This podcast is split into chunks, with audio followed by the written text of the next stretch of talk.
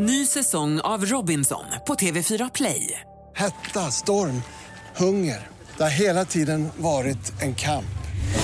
Nu är det blod och tårar. Fan händer just nu. Det. är Detta är inte okej. Robinson 2024, nu fucking kör vi!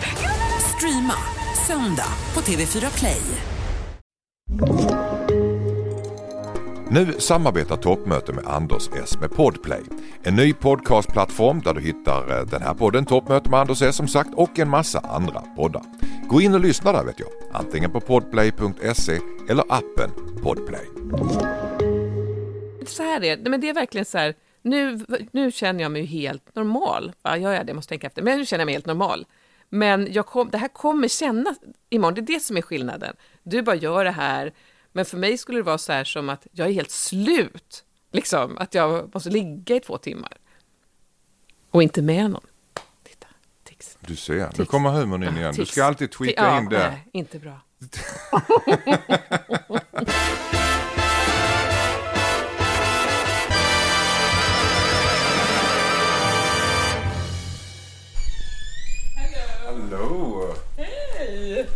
kliver in och bara... Det är, jag har ju varit här. Oh, ja. Men jag kommer inte ihåg att det var. Jag spelar in lite Ja. direkt. Ja, gör Så jag det. hann inte. Får jag liksom klicket? Ska jag gå in? Ska jag gå ut och in? Ska du ta av det?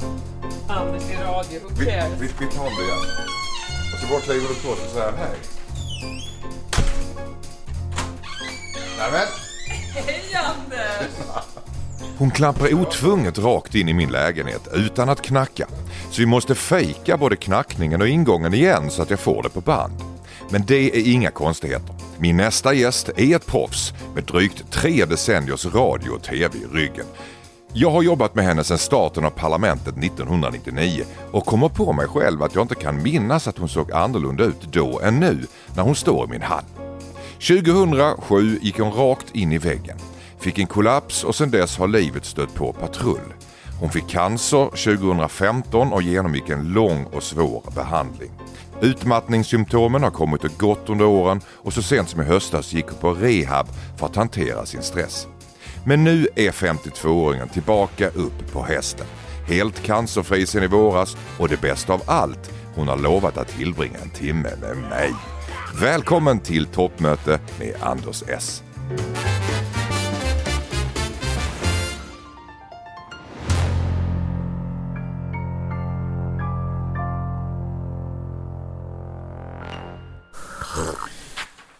Det där slörpet tillhör Annika Lantz.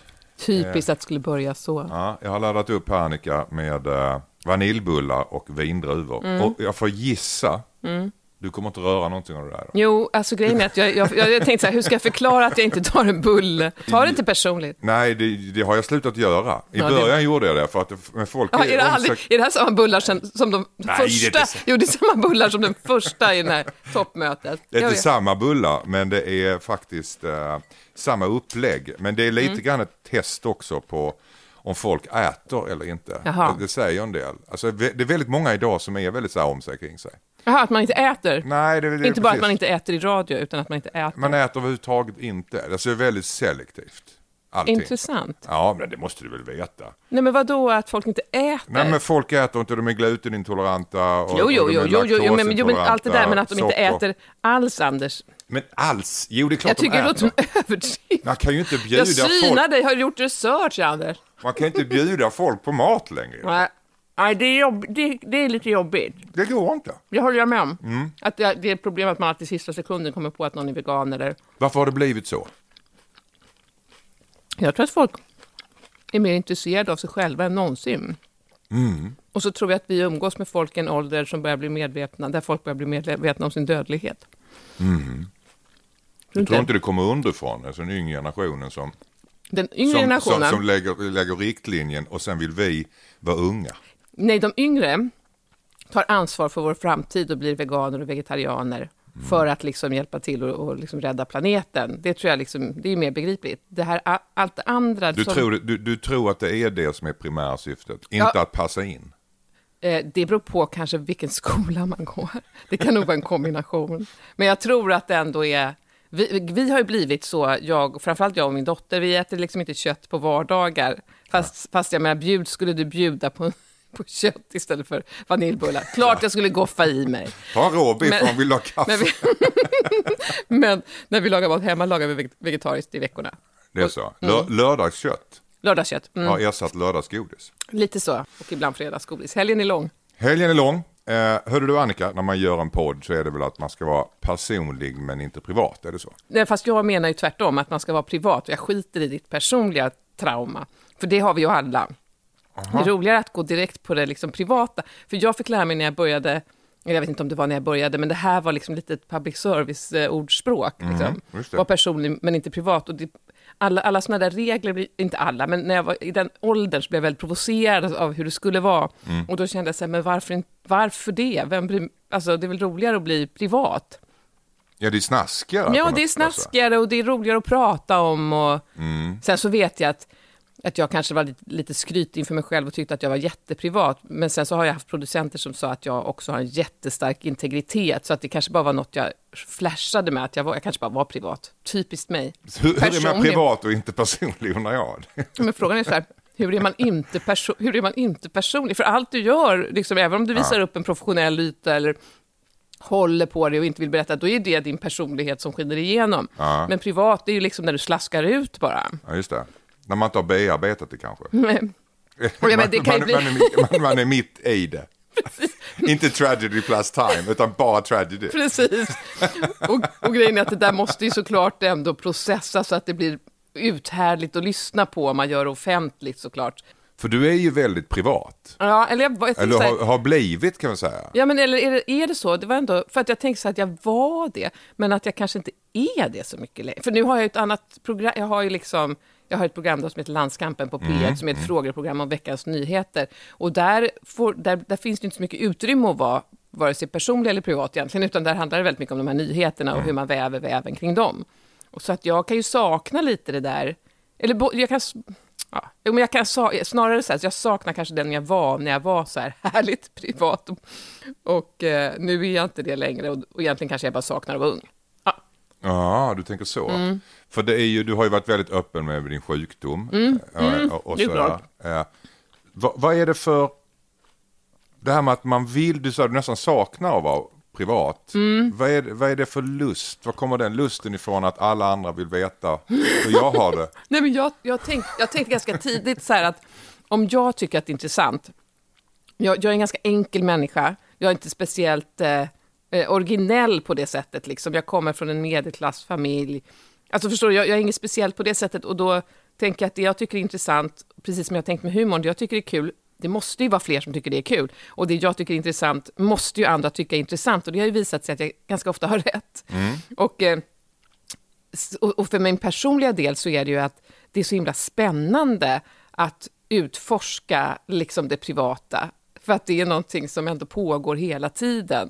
Och som ändå förändras på ett sätt som jag kan upp... Det, det här hårdrar men liksom som politiken, valen, eh, liksom all- allt det är så mycket upprepning numera. Att mycket, du vet när man har varit, när jag, båda gångerna, först när jag fick cancer och sen så när jag var, var utmattad förra året, så är jag ju borta ett ganska långt tag. Sen när jag kommer tillbaka, då är det fortfarande Brexit. Det är fucking palmutredningen. I, nej, men du vet, man bara känner så här, det går... Palmegruppen har presskonferens. ja, men, eller hur? Man bara, vad händer?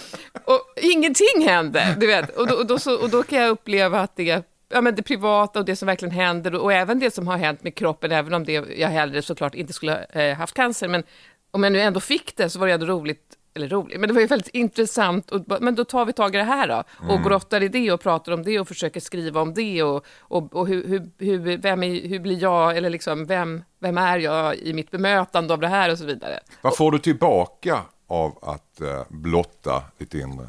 eh, rent, rent egocentriskt så är det ju, alltså att skriva under sjukdom är ju liksom en överlevnadsstrategi på något sätt. Så länge jag skriver lever jag fortfarande liksom på något sätt. Men sen kommer ju Ja, publiceringsbeslutet. ja men precis. Ehm, ja, Anders, vad är, det, vad är det som gör att vi håller på med det här? Det är väl liksom att bli sedd och... närmare oss. Nej, men det är ju, ja, men, I grund och botten är det ju att jag är narcissist. För att det där skulle jag kunna hålla på med att skriva dagbok. Alltså jag behöver inte nödvändigtvis kräkas ut allting, men nu har jag det här jobbet och det, man ska fylla timmar.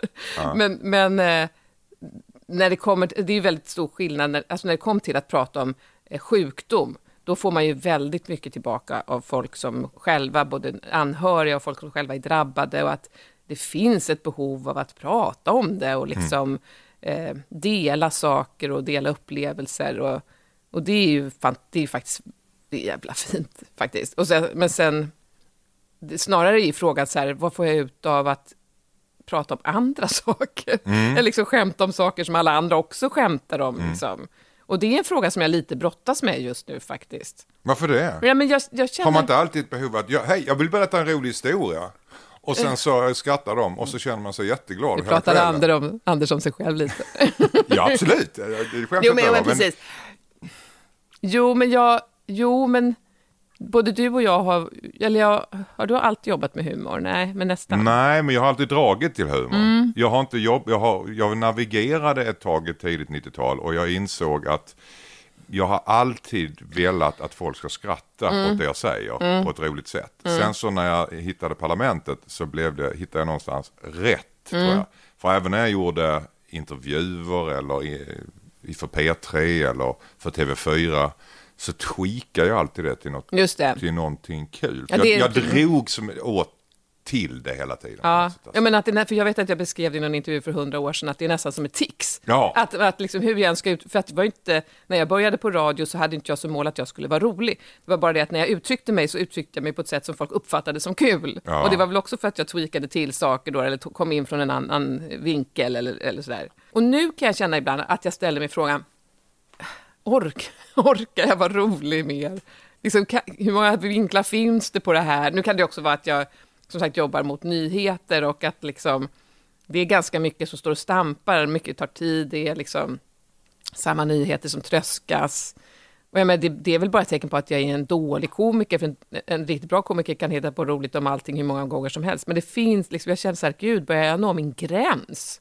Alltså det, det kommer, jag vet inte, förstår, har du någonsin Jo, känt absolut. så här? Men, du kommer ju från radion Mm. och radiopratare hade ju det här gränslandet Mm. hela tiden. Man stod inte på scen och bara pumpade ur sig punchline, Mm. utan man pratade på och det har ju podden fyllt nu. Mm. Så Filip och Fredrik skulle jag säga är komiker fast de letar inte skratt. Mm. Ja, utan det, det. blir underhållande det de säger. Ja, ja, och när just du det. Mm. kör radio så var du också i det där gränslandet. Så den har ju, kom, komiken har ju, har ju olika ansikten och jag tror snarare Mm. framtiden i komiken ligger i gränslandet. Inte i det här betarna av skämt. Den, Ja, men tror den du tror jag är dead as we know it. Nej, men tror du det? Ja, men vad intressant, för jag tänker liksom Förutom att... farsen och slå, slå i dörrar-fars och dratta pendan. Kommer eh, alltid finnas. Mm. Kommer alltid finnas. Det, är det, det är comedy gold. Ja, det är det. Men det är ju också det roligaste. när allt kommer omkring. Eller? Ja, det är väl det vi skrattar hjärtligast åt om vi ska vara riktigt ärliga. det andra är så här försöka vara lite fin. Ja, men jag tänker att när man, när man liksom någon snubblar, det är som det är, det är kul. Det är därför jag, jag är så här, vi är, är kul fortfarande. Jag sitter här med den här nyhetsfrågesporten och där är det liksom, låter jag nyheterna bära. Jag är ganska bra på att hitta det roliga i vad som sägs i nyheterna och, och tweaka det på ett sätt som kanske inte märks så mycket så att det blir liksom highlightat liksom och därför roligt när det blir utklippt ur sitt sammanhang och så vidare. Men, men jag vet inte hur jag skulle vara om jag bara skulle sitta och fylla så här tre, fyra timmar eh, lokalradio som jag gjorde i början, hur, hur jag skulle göra det, för då, då, då, då vevade jag emot allt, liksom. För att det, var, det, behövde jag också för att fylla alla de här timmarna, liksom. Men jag vet inte, jag, jag, jag är ju inte riktigt sånt längre. Saknar du det? Ja, jag, men det är jämnt så här, jag saknar det, men jag vet inte om jag saknar det för att jag saknar den tiden, eller om jag saknar det. Jag tänker... Du vill vara ung? Var, Ja, men, okej. ja, men lite, eller framförallt att jag skulle Man saknar festivaler. Och så, ligga med trummisar. Jag, jag vet inte. Ja, men, eh, för att jag, jag saknar egentligen inte att sända fem dagar i veckan för att det var, det var otroligt slitigt att gå upp så här 20 över tre varje ja, men, ja, men det skulle inte jag orka idag. Och det är väl det, det är ju tråkigt.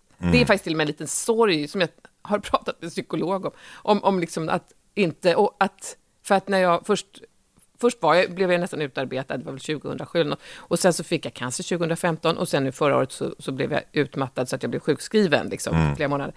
Eh, och gick en superspännande kurs om så här, hur man hanterar sin stress. Det var jättespännande. Men det, då, då var det så här, fan det är så jäkla tråkigt att jag aldrig mer kan jag kommer aldrig mer kunna liksom göra det jag kunde. Innan kunde jag ändå inbilla mig att jag skulle klara att sända fem dagar i veckan. Eller, jag tror inte ens jag kanske skulle orka fyra dagar i veckan. Liksom. Kanske om ett tag, jag håller fortfarande på att läka. Men det är ju så, alltså det är så tråkigt. Nej, men, ja, men Och jag, känna det, liksom. Jag sänder också morgnar och, och man har inget liv. Nej, inget socialt liv. Nej. Man går ju viker pyjamasen efter Bolibompa liksom i princip. ja men precis. Jag kom bara ihåg att jag, jag jobbade oavbrutet och, och söp typ. För att vi var, unga. ja, men vi var unga, så att det var liksom på fredagen, så, trots att jag hade... Ja, på fredagen tog ja, man igen ja, ja. Ja, inte, just inte det. hela veckan. På fredag radade jag upp fyra dubbla espresso och en GT. Liksom. Sen bara körde man. Ja, att sen man var tog man igen hela veckan. Och sen var man liksom sjuk. Nej, för fan, jag fattar inte, jag orkade. Det var helt sjukt. Ny säsong av Robinson på TV4 Play. Hetta, storm, hunger. Det har hela tiden varit en kamp. Nu är det blod och tårar. liksom. Fan händer just nu. Det. är Detta är inte okej. Robinson 2024, nu fucking kör vi! Streama söndag på TV4 Play. Ett poddtips från Podplay. I podden Något Kaiko garanterar östgötarna Brutti och jag, Davva, dig en stor dos skratt.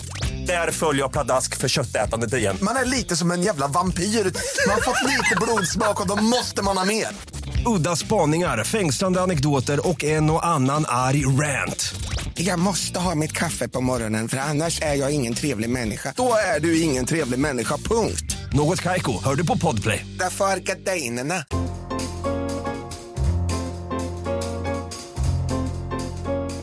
Du har varit med i Parlamentet den här säsongen ju. Mm. Eh, Första programmet var du med i.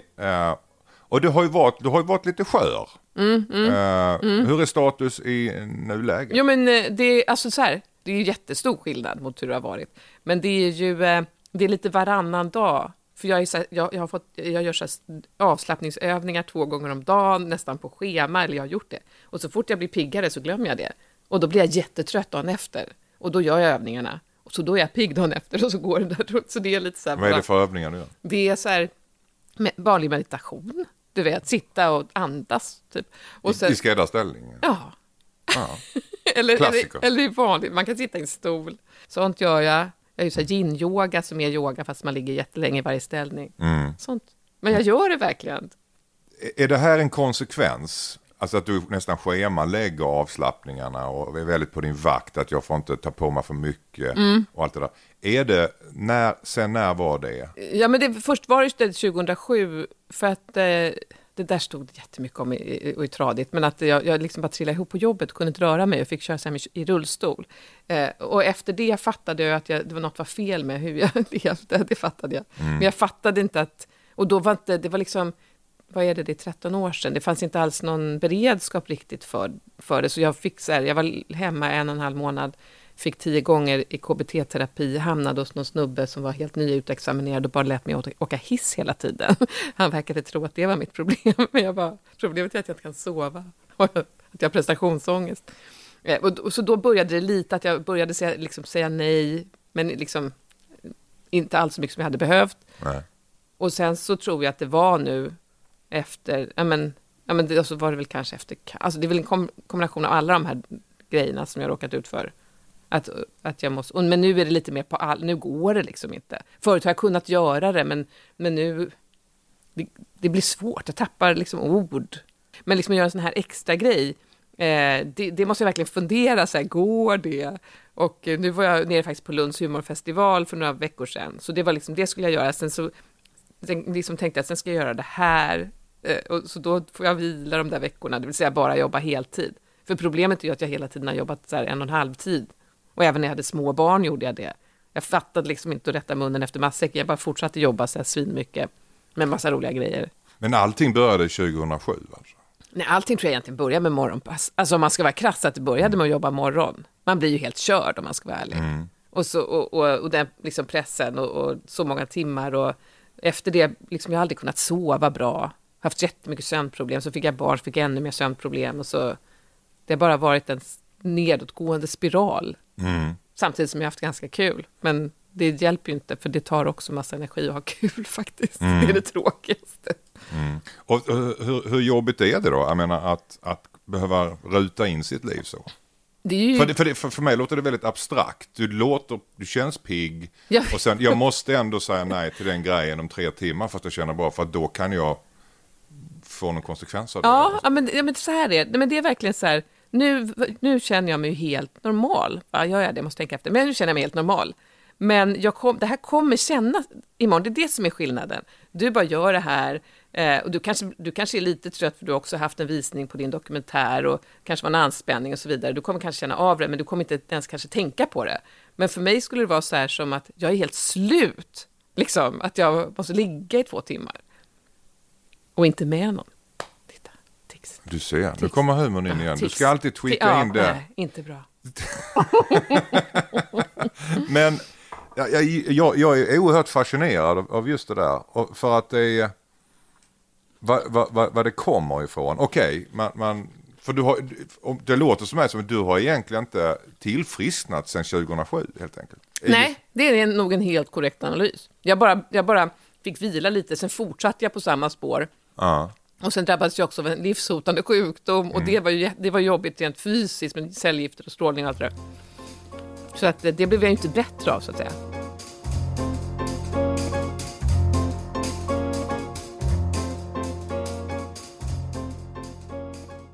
Men då vi säger att en kollaps 2007, 2007 var någon slags förklaring till hur du mår idag.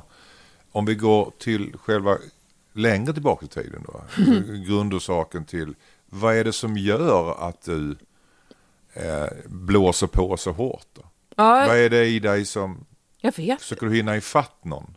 Eh, Eller, eller något? Ja, men kanske, alltså jag tror så här, det här är en väldigt banal analys. Jag är yngsta barnet, jag tror det börjar där. Att, att, eh, har du syskon? Är du yngst? Nej, jag är mellanbarn. Ja, det är också jätte... Som Usama bin Laden, som du så roligt sa i radio en gång. Och du ser vi hur det går med mellanbarn.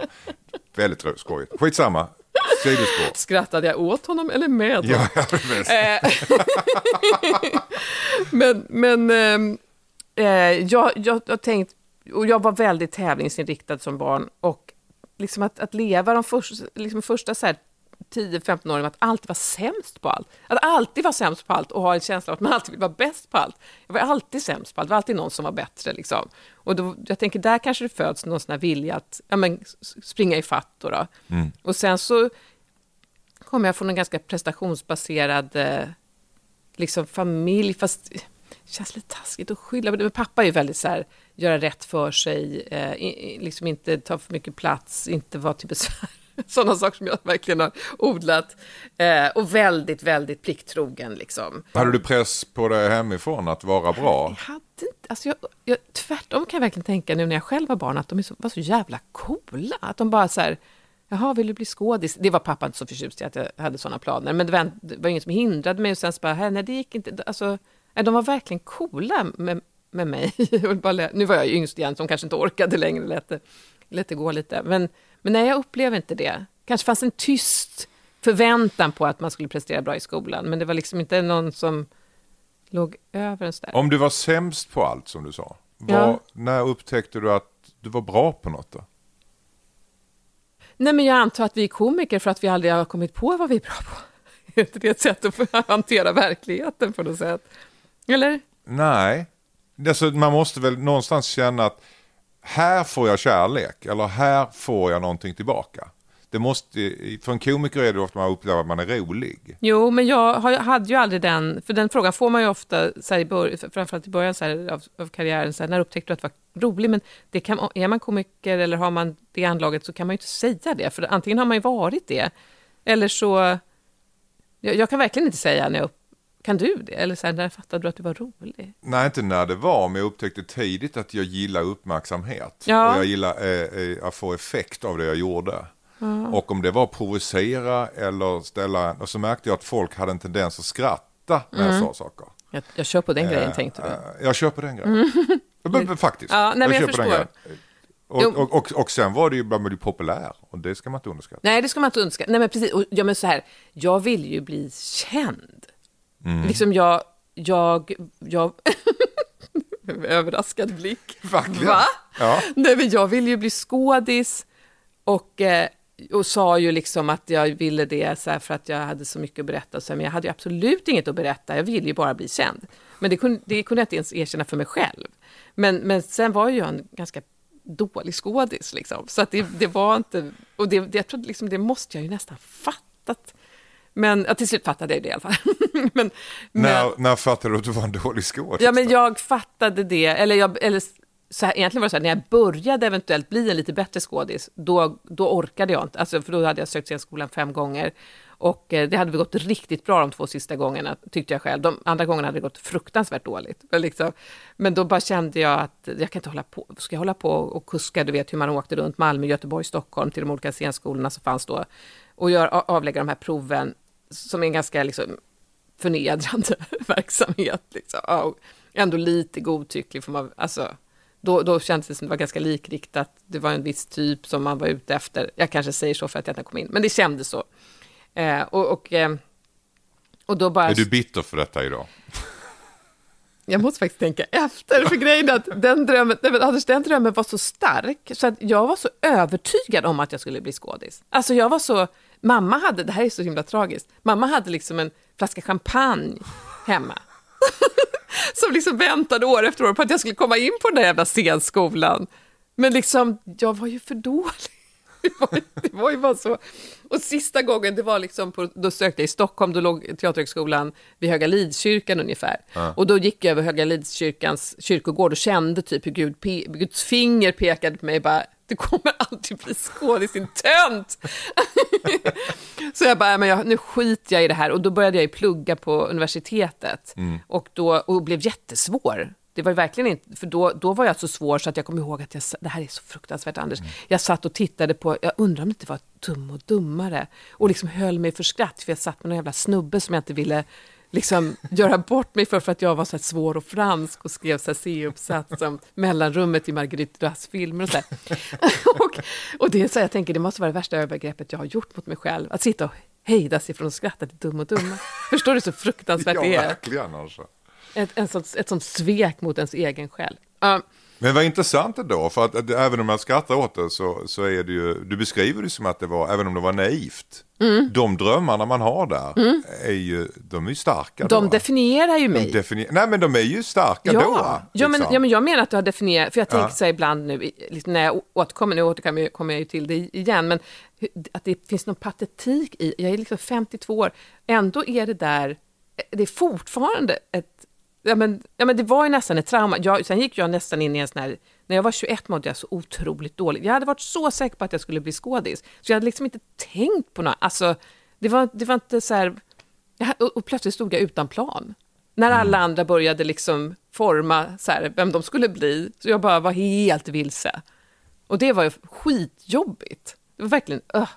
jag, jag är faktiskt helt obegåvad som skådis. Däremot tror jag nu att jag skulle kunna liksom erövra vissa eh, tekniker. Liksom. Och, och jag vet att jag liksom varit med, jag tyckte när jag var med i Drottningoffret att jag var riktigt bra liksom, i en scen med Susanne Reuter. Jag känner igen det där för att det är ju, det är ju en, eh, det är plågsamt att inse. Jag vill ju bli eh, 100% världens bästa trummis. Ja, Men sen insåg jag att jag, hur mycket jag än tränar skulle jag bli i bästa fall en okej trummis. ja, just det. Och att, att, att När fattade du det då?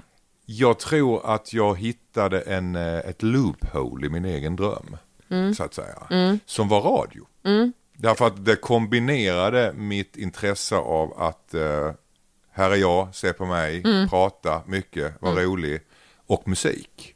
Så det här att prata till musik blev någon slags, det tog överhanden. Och där blev passionen tydlig. Men det är exakt samma för mig, för Ja. radion blev ju mitt loophole också. Det blev loopholet Ja. igenom. Ja. Att, att, att jag, jag hade inte- det musikintresset, men jag, jag kommer ihåg liksom att vi hade någon präst någon gång som, som sa, det var där när jag var jävligt desillusionerad, när jag, och fortfarande gick i kyrkan uppenbarligen, så var det någon gång han sa så här, det finns en stjärna, liksom, det finns en stjärna som lyser för dig, och jag tänkte, fan vad det är nonchalant att stå och säga sådana där saker till ungdomar, man känner sig bara vilsen och så här. Men jag kommer ihåg att jag tänkte många gånger liksom att Ja, men det fanns det och det var liksom radion, att det var ändå så perfekt för mig, för jag tycker ju också att det är väldigt roligt att skriva. Det visste jag kanske inte riktigt då, men, men liksom, det har jag ju också kunnat göra, skriva manus och skriva historier och skriva prator och, och liksom, även om alla tror att man improviserar så är det ganska förberett. Och det har ju varit, eh, ja, det har verkligen varit fantastiskt på så sätt.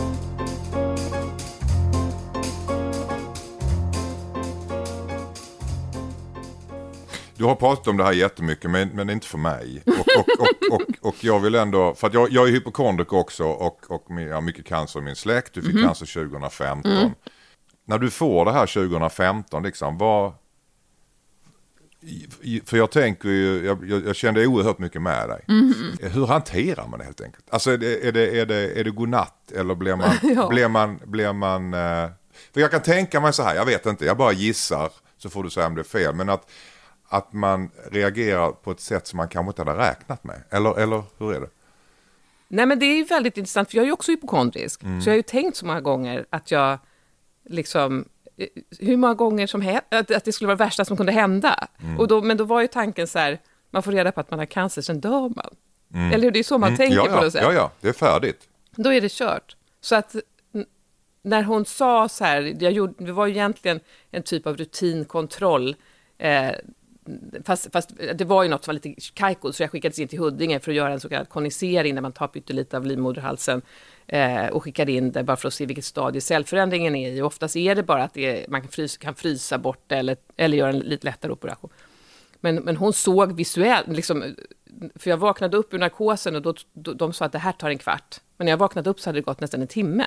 Så att jag fattade redan då att det var något så här, och låg där och kände sig lite så olustig. Och så när hon sa, då tog hon in mig i ett rum och så berättade hon att, att liksom, det här ser inte bra ut. Eh, Hon säger det till dig? Ja, ja. Hon var så snygg. Hon var så här, hon hade så här, Ja, hon var, så, hon var så här, du vet, stunning listig. Och så här otroligt stora dockögon, jättestora ögonfransar och bara... Men hon var ju rationell, hon var ju en sån här läkarmaskin. Så hon bara, det kan vara cancer. Och då, då, liksom, då trodde jag att jag skulle kräkas. Då var det verkligen så kroppen, du vet, jag bara fick sätta huvudet mellan benen och bara... Va, va, och kände så här, vi måste ringa upp Thomas, min man, för att jag, jag, måste ställa frågor, men jag vet inte vilka, för jag, jag blev ju helt chockad. Fast jag ändå var, jag var ju ändå där för att det var något lite kajko, men det var ändå så här, nej men det var verkligen så här, ja då är det kört liksom. Men, men sen så, ganska snabbt så träffade jag ju, eh, dels hade jag en kompis som är gynekolog, som på en gång berättade, så här kommer det här gå till. Du kommer få cellgifter, eh, under sex veckor, du kommer få strålning, du kommer inte tappa håret av de här cellgifterna. Det var bland det första hon sa, tyckte det var så roligt. och sen så, eh, och det kan vara, bara, bara, bara. Så hon, hon var liksom bara, tog tag i det på något sätt. Och det var ju en väldig hjälp. Men sen så när jag väl kom liksom på behandling, och det gick ju också ganska fort, det här var väl i februari, eh, jag, liksom, jag kom, för vi var, ja, vi var på eh, P3 Guld, det kanske är januari till och med. Och jag, och- jag och Thomas hade en hotellnatt utan barn och skulle liksom äntligen eh, ha eh, härligt otvunget fritt sex utan att någon störde. Och så bara kommer det liksom, ja, förlåt, nu blir, nu blir det, nu blir det privat i alla fall, Det så kommer det verkligen så här, blod, liksom inte mensblod, det var bara bl- alltså som man verkligen, fuck vad är det här? Så att det var så det började, jag bara, det här ser inte bra ut, eh, det här måste vara något fel. Och, så, så, och det var ju tur att det där hände, för att det, var ju en fyra centimeters tumör, alltså den hade ju växt, den kan ha växt i flera år, trots att jag gjort cellprover och allting. Så allting var så här, helt konstigt. Men, det där var januari eller februari, och min behandling började ju då i ma- mars, april, maj, mars tror jag. Och eh, när jag väl kom in då, då säger den här onkologen till mig, det finns en plan för det här. Vi har, liksom typ, vi har gjort det här förr. Det finns en plan för dig. Eh, det här kan vi bota, sa hon. Eh, och då, då kände jag bara så här, ja. Och då blev jag rationell. Eller jag, jag gjorde, jag bara tänkte så här, nu, får de, nu, nu gör jag allt de säger till mig. Nu gör jag bara precis eh, vad, vad de vill och vad, vad de säger att jag ska göra. Och så vad mer, jag kan ju inte göra något mer. Nej. Liksom. Så då bara hängde jag på det där, så att jag blev nog ganska rationell, för att annars blir man ju tokig.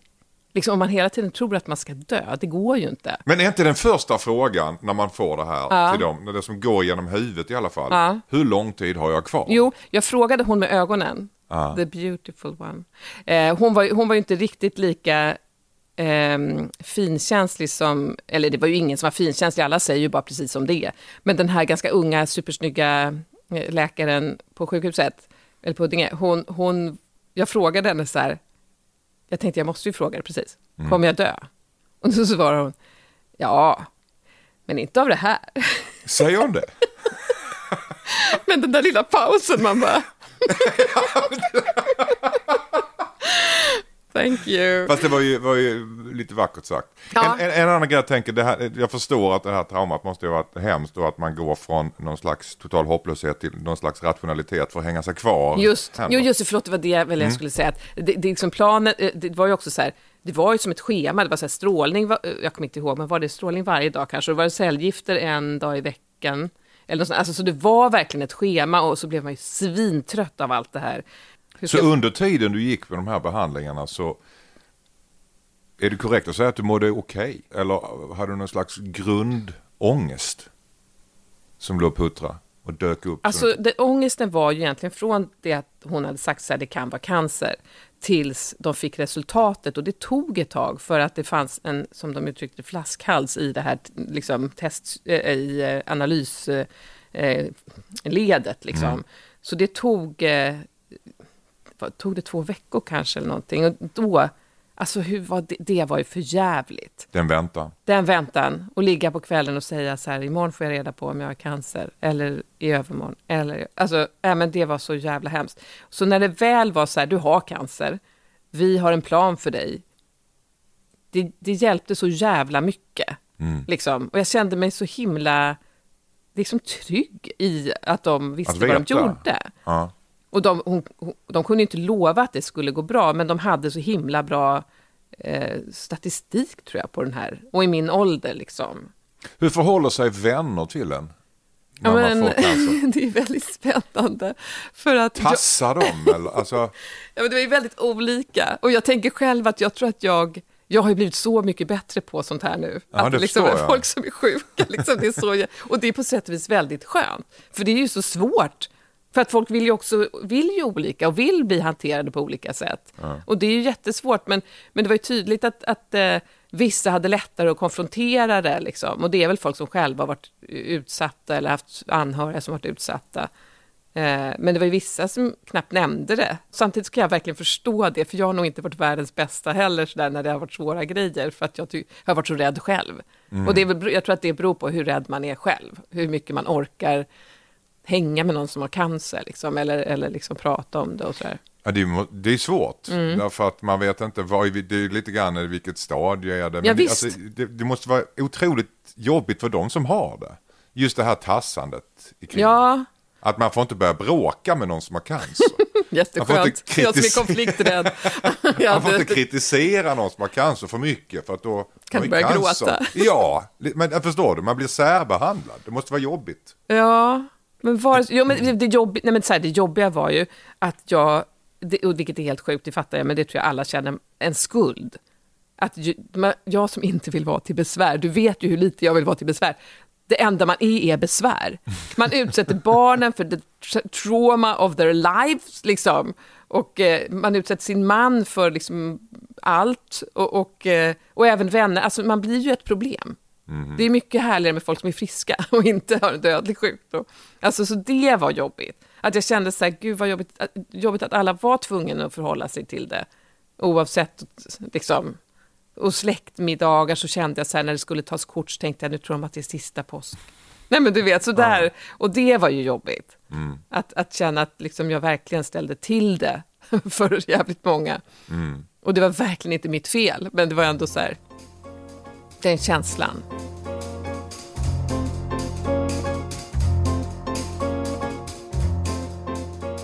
Tog det ut varandra? Det du, du upplevde 2007 och det du upplevde där. Kände du båda den här utmattningssymptomen, gå in i vägen och cancer? Eller var det, Nej men så här tog, faktiskt. tog det ena över, det andra? jag, jag, nej men, jag, jag trodde nog inte att jag var... Alltså nu kan jag se att det finns en väldigt tydlig linje från liksom 20, eller, ja, morgonpasset via 2007 och så, ehm, fram till att jag helt eh, packade ihop. Men, men däremot har jag tänkt, och det här kanske låter helt sjukt, att liksom rent hur jag lever har ju påverkats mer av att jag har blivit utmattad än att jag har haft cancer. För det var, även om det var fruktansvärt, så var det ju en begränsad tid. Och nu egentligen, alltså sen, ja egentligen kanske i, i augusti, så är jag ju liksom, man säger inte friskförklarad Man på Radiumhemmet, man säger att man är tumörfri och så vidare. Fast det har jag ju varit länge. Men, men man, de kontrollerna som jag har gått på kommer bli glesare och glesare. Och nu är de, nu är de nog så gles. Alltså, jag var på gynkoll i våras och efter det så blir det, och då, det har varit varje halvår, i början var det varje månad eller så jättetätt och sen så blev det mindre och mindre, eller längre och längre mellanrum och nu så behöver jag bara komma ett varje år tror jag det är. Och det är liksom ett tecken på att faran så att säga är över att det här skulle, den här cancern skulle komma tillbaka. Det finns ju massa andra cancrar man kan få. Ja, för, för det är väl fem år va? Säger man väl? Och sen Ja. så, och inte frisk, jag trodde det hette friskförklarad, men, men efter fem år så är man... Liksom, då är väl den här cancern över. Det är liksom Ja. ingen som tror jag vågar säga. För de, de, på, på Radiumhemmet var de så här, vi vet ju inte om du är frisk, du kan ju ha någon annan sjuk... Alltså, så vi använder inte det ordet. Jag tycker det är ganska härligt. Men Du målar upp en krass bild av de som jobbar på sjukhus. de var ljuvliga underbara. Men den tiden, den här, alltså när man går de här fem åren ändå, eh, blir man inte nojig då? Jo, i- så fort det händer något, oj, nu Jo, tillbaka. jo Oj. i början var det fruktansvärt. Ja. Det var ju så fruktansvärt, för det var också så här bakslag efter det, man orkar inte med bakslag. Och man, jag, jag blev ju så sjukhustrött. Jag Mm. förstår verkligen så här, äldre människor som till slut bara, men låt mig ligga här och dö. För man orkar inte åka in till sjukhus. Liksom. Det var faktiskt helt sjukt, det är nästan fysiskt så här, jag orkar inte. Men, men det, var ju, det var ju så här, jag fick blödningar någon gång och liksom egentligen allting, jag fick ont i rygg, fick ett diskbråck och det var är det en, en tumör, du vet, allt hela tiden, allt som hände var ju så. Men sen ju längre liksom tiden gick, för att vara jag så blev jag för, förvånansvärt cool ändå. Man orkar inte, alltså, orkar man inte oroa sig. Nej, det är utmattande. Det är helt utmattande. Men, men nu har jag ju någon konstig grej i bröstryggen och då tänker jag ändå så här, ja men gud, tänk om det är en tumör. Men det är nästan så jag känner så här, Var ja, ja. börjar hypokondrin och var börjar verkligheten Ja, men- hos dig så att säga? Precis, plötsligt har man fan cancer. Eh, Och det sa de faktiskt, för jag var så här, gud jag är så nojig. Och då var det två av varandra oberoende läkare som sa, det var väl tur att du var det, så att du kollade vad det här var. Så att det inte blev värre liksom. Just det. Men är det så att när du får, för du fick någon njurbäckeninflammation? Ja. ja. Blir det extra allvarligt för dig då eller är det, är det allvarligt som det är? Det är, det är allvarligt, men, men det är liksom allvarligt ur mer en sån här infektions... Det kommer så jävla fort och man blir så jävla sjuk. Och första gången höll det på att gå över till blodförgiftning och då blir det ju... När var du där nu i sommar? Nej, jag har haft det fyra gånger. Sen? Eh, 2016. Så att förmodligen är det beroende av att jag har blivit strålad och att jag är så himla uttorkad så alla... Det är den, en- jag håller faktiskt på att utreds nu, för att de, för, men jag tror inte de kommer hitta något. Jag har rön- röntgat mig och ska göra en... Eh, vad hette det då? För det känns som att jag har liksom röntgat varenda jävla hålighet i den här kroppen, men inte urinröret. Men det ska jag göra nu. men det hette något som... Cyst, cystoskopi heter det. Cystoskopi? Och det låter ju läskigt, för då tänkte jag att det låter som cysta. Eller, du Verkligen. vet. Men det heter bara det, tror jag. Det är inget vackert ord. Nej, det är det inte. Och fan, vad, fattar du vad ont det kommer göra? Ja, alltså. Alltså, jag bara känner så, det är nästa jag inbillar vecka. mig att det gör mindre ont på kvinnor än män. Jag vet inte. Det kan du inbilla dig. Jag inbill- Men det är faktiskt intressant, för att jag var ju med om jävligt mycket konstigt under den här behandlingen. Bland annat liksom var jag uppkopplad via, via vaginan mot ett radioaktivt aggregat instängd i ett rum med strålningsvarning på dörren. Men det jag minns liksom i smärta mest, det var just när de tog ut min kateter efter en sån omgång. Det gjorde jävligt ont, så att jag kände mig lite så här, Det är hullingar i dem va? jag vet inte. För no, jag, Hur jag, fan tar de ut dem? För att det är, det, det är väl hullingar på när man tar in dem? Jag vet Och sen tar man ut sett- dem. Det känns som man skulle dra ut en... Ja, nej men, nej, men Pil. taggtråd Ja, liksom. usch. Men, men det går ju fort och jag var ju så jävla hög på morfin då och ändå så gjorde liksom jag bara aj. Värre än att föda barn. Ja, men, det kanske var den, den, smär, den typen av smärta faktiskt. När man tror att inget ska kunna göra mer ont så finns det ändå något som kan göra lite ont till. och det var faktiskt precis samma när jag födde barn, att man hade legat där krystat, krystat, krystat. Sen var de tvungna att klippa upp mig precis på slutet när jag födde min första barn. Och då bara, aj, vad fan, hur kan det göra mer ont liksom? Kan det här bli värre?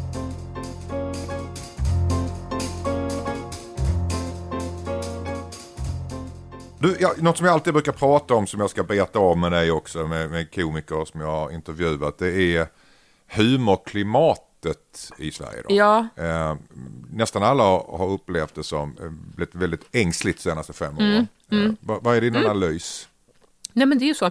Jag tänkte, nu, precis när jag cyklade ner för gatan här, att ingenting är ju kul längre. Allt, alla tar allt på sån jävla allvar.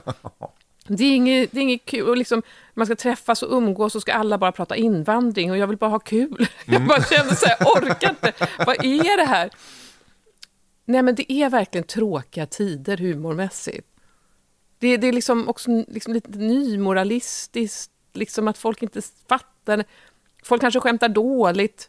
Folk kanske är tråkiga, men man måste fatta när det är skämt eller försök till skämt och när det faktiskt är allvar. Det är väl kanske viktigare än någonsin. Men jag känner, jag har ju själv blivit liksom mycket, jag, jag ska inte säga ängsligare, för jag tror inte jag tänker på det, utan det har bara skett successivt. Men det, jag är lite, lite mer på min vakt, eller lite, lite mer så här, det här liksom haha-skrattet som kommer för att det är så jävla roligt, det är helt opassande.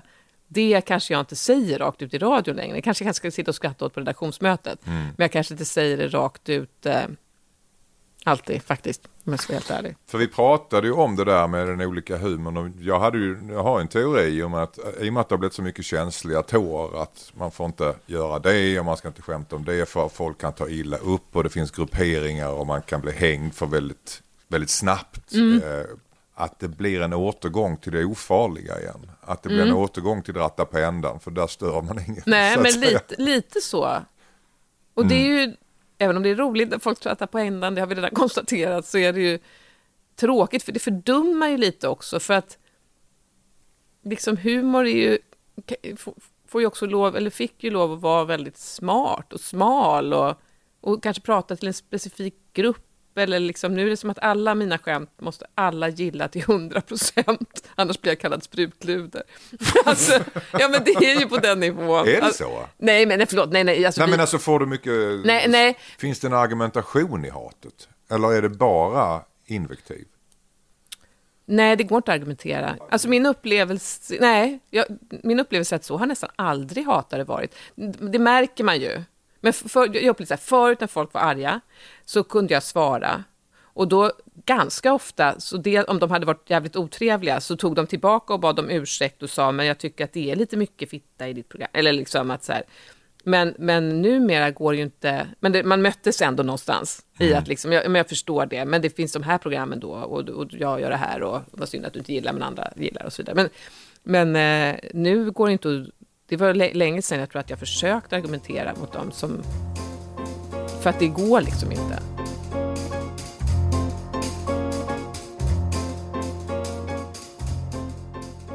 Annika, kommer du ihåg första gången du var med i Parlamentet? Nej, inte första gången, det kommer jag inte ihåg. Vad kommer du ihåg från 99? Nej, men jag kommer ihåg vår audition. Eh, Och- Du var med absolut första I programmet. första programmet, helt sjukt. Var, var Helge Skog kanske med? Kommer jag ihåg Jag det? undrar om det inte var du och Babben eller något. I Och- 99 var det i alla fall med Staffan Ling som programledare. Ja. Mm. Det är ju episkt, du har alltså varit med i 21 år blir det. Det helt Ja, sinnessjukt. det är helt sinnessjukt. Ja. Och gjorde jag inte också, kom du ihåg det att jag gjorde en audition för att vara programledare för tusen år sedan? Jag kom att tänka på det. Jo men så var det. Ja, jättelänge alltså, sedan. i, i grejen var det så här att när Hans Rosenfeldt slutade 2002 så eh, skulle vi ha en ny programledare. Just det. Och jag hade fått barn ganska ny. Då var jag trött. Jag kommer ihåg det att jag var trött och jag hade ett småbarn. Du ska veta hur mycket jag lobbade för dig på fyran. Ja, jag är ville väldigt tacksam verkligen- för det. Och det var kul när jag gjorde den där auditionen, men det, jag bara kände jag kommer inte, jag orkar inte. Jag trodde du skulle gjort det där väldigt bra. Ja, det hade varit kul. Det hade mitt liv sett helt annorlunda ut. Förmodligen hade jag inte bränt ut mig i maj. Då hoppar Schyffert in istället. Ja, var det så det var? Ja, ja, ja. så han är orsaken till att han, du är utmattad. enkelt.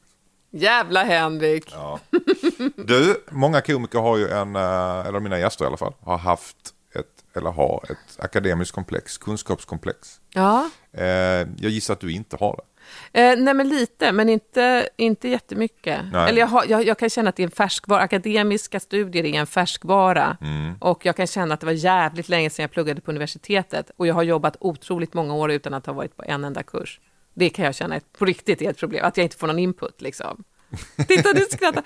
Ja, men det Den här veckan är jag sändningsfri. Jag ska liksom gå på Nordiska museet, jag ska gå på Fotografiska museet, jag ska se igen några tv-serier. Alltså, så där, alltså jag kände så här, jag måste, kom, jag måste lära mig själv saker för att man blir ju lite dum i huvudet med åren. Men det lät väldigt stressigt det där du sa just nu. Ja, men jag så ska försöka göra det att lugnt. meditera innan. Alltså. Lugnt tempo. Eh, Det här, det här är fem frågor, förmodligen en fullständig barnlek för dig. Och vad spännande. Ja.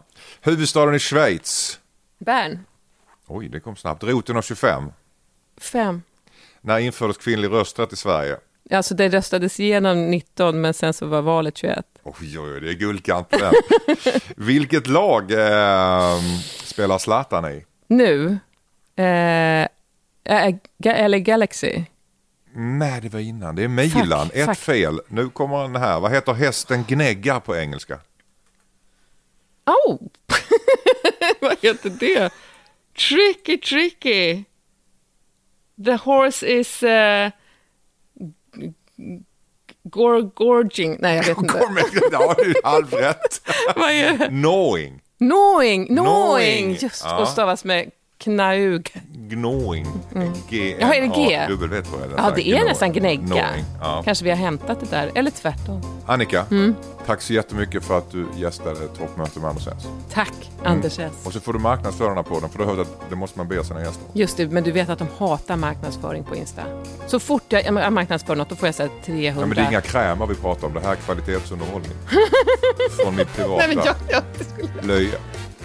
Annika Lantz, tack så mycket. Tack, Anders.